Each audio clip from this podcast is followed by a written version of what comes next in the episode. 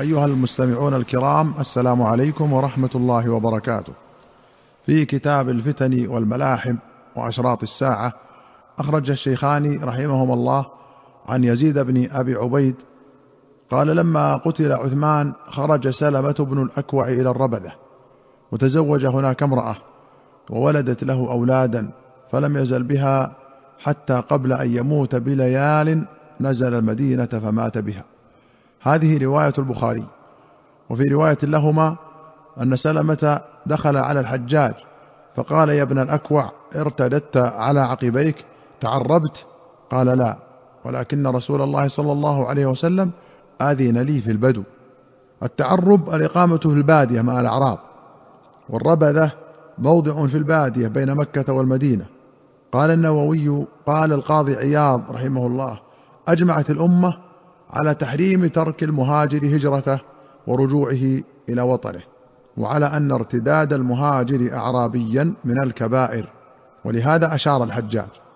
وقال غيره كان ذلك من جفاء الحجاج حيث خاطب هذا الصحابي الجليل بهذا الخطاب القبيح وقيل أراد قتله فتطلب سببا يقتله به وأخرج الإسماعيلي عن سلمة أن النبي صلى الله عليه وسلم قال ابدوا يا أسلم وأسلم قبيلة سلمة وبريدة وأبي برزة. قالوا إنا نخاف أن يقدح ذلك في هجرتنا. قال أنتم مهاجرون حيث كنتم.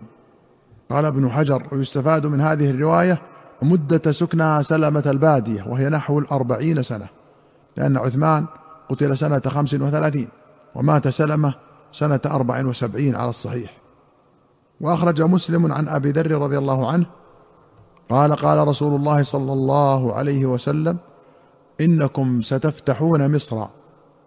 وهي أرض يذكر فيها القراط فاستوصوا بأهلها خيرا. وفي رواية فأحسنوا إلى أهلها فإن لهم ذمة ورحما أو قال ذمة وصهرا. فإذا رأيت رجلين يختصمان فيها في موضع لبنة فاخرج منها.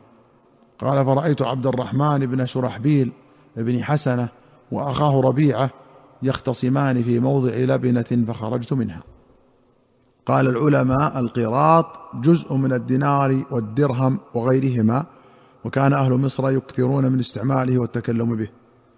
وسبق معنى آخر للقراط في حديث شهود الجنازة وحديث اقتناء الكلب وقوله ذمة ورحما الذمة الحق والحرمة والرحم لكون هاجر منهم والصهر لكون مارية القبطية منهم.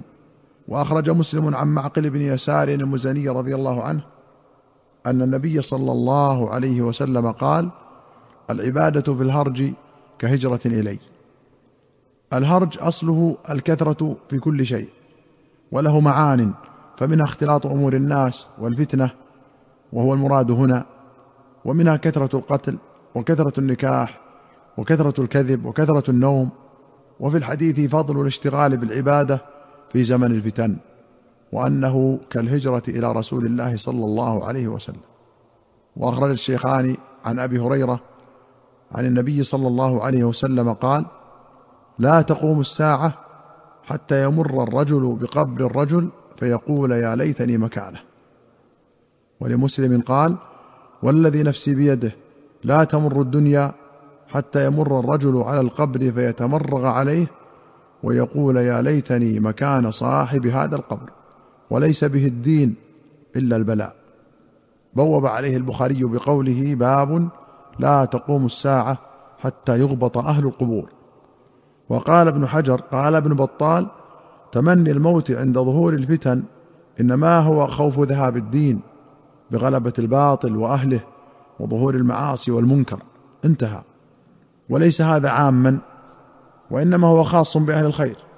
وأما غيرهم فقد يكون لما يقع لأحدهم من المصيبة في نفسه أو أهله أو دنياه وإن لم يكن في ذلك شيء يتعلق بدينه. وأيده برواية مسلم المذكورة هنا. وقال الطيبي ليس التمني والتمرغ لأمر أصابه من جهة الدين بل من جهة الدنيا.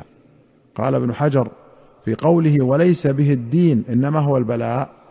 إيمان إلى أنه لو فعل ذلك بسبب الدين لكان محمودا.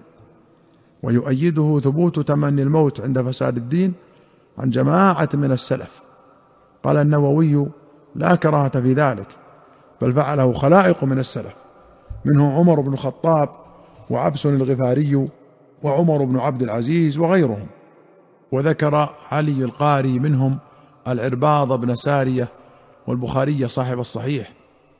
وأخرج مسلم عن ثوبان أن النبي صلى الله عليه وسلم قال إن الله زوى لي الأرض فرايت مشارقها ومغاربها وإن أمتي سيبلغ ملكها ما زوي لي منها وأعطيت الكنزين الأحمر والأبيض وإني سألت ربي لأمتي ألا يهلكها بسنة عامة وألا يسلط عليهم عدوا من سوى أنفسهم فيستبيح بيضتهم وإن ربي قال يا محمد إني إذا قضيت قضاء فإنه لا يرد.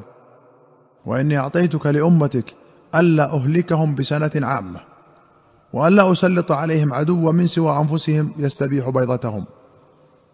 ولو اجتمع عليهم من بأقطارها أو قال من بين أقطارها حتى يكون بعضهم يهلك بعضا ويسبي بعضهم بعضا. قوله زوالي الأرض أي ضمها وصغرها وفيه إشارة إلى أن ملك أمته معظم امتداده جهة المشرق والمغرب دون الجنوب والشمال. قال العلماء الكنزان الذهب والفضة والمراد كنزا كسرى وقيصر.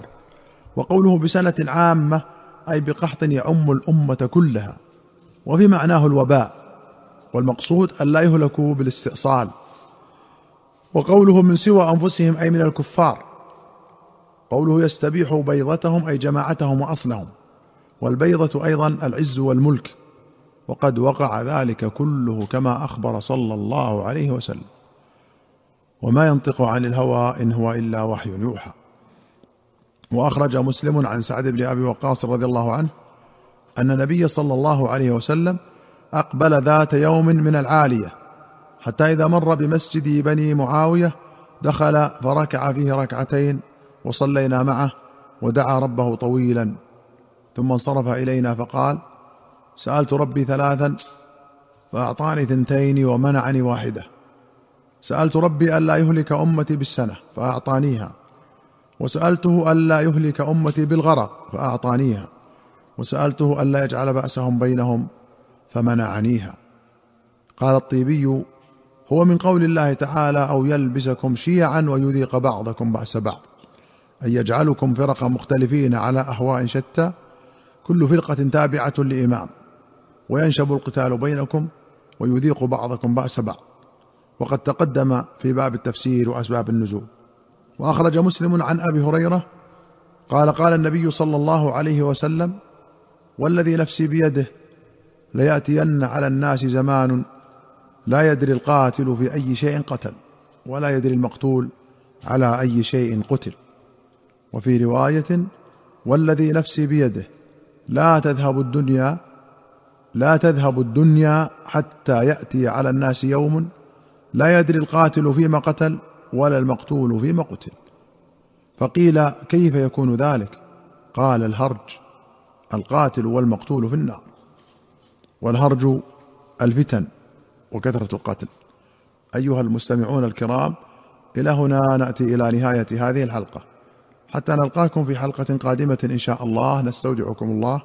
والسلام عليكم ورحمة الله وبركاته.